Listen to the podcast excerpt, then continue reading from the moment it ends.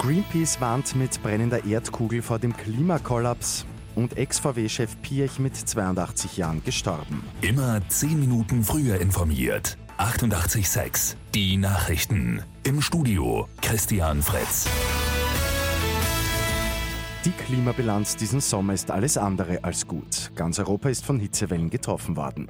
Darauf hat Greenpeace am Abend auf dem Wiener Stephansplatz mit einer brennenden Erdkugel aufmerksam gemacht.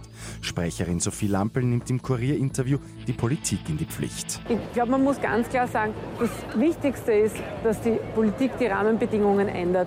Weil nur so, wenn sozusagen neue Regeln da sind, können sich auch die Menschen, aber auch die Fabriken und die Unternehmen daran orientieren. In Wien wird heute um 10 Uhr das Klimavolksbegehren vorgestellt. Im Herbst beginnt dann die Unterstützungsphase.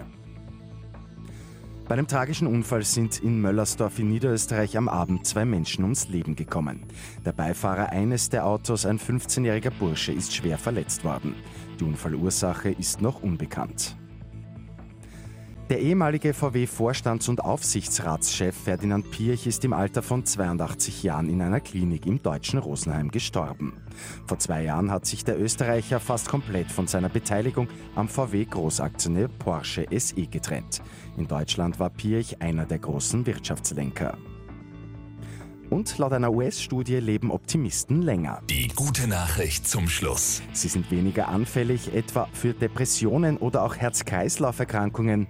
Optimistinnen und Optimisten haben außerdem bis zu 15 Prozent mehr Lebensjahre. Mit 886 immer 10 Minuten früher informiert. Weitere Infos jetzt auf Radio 886 AT.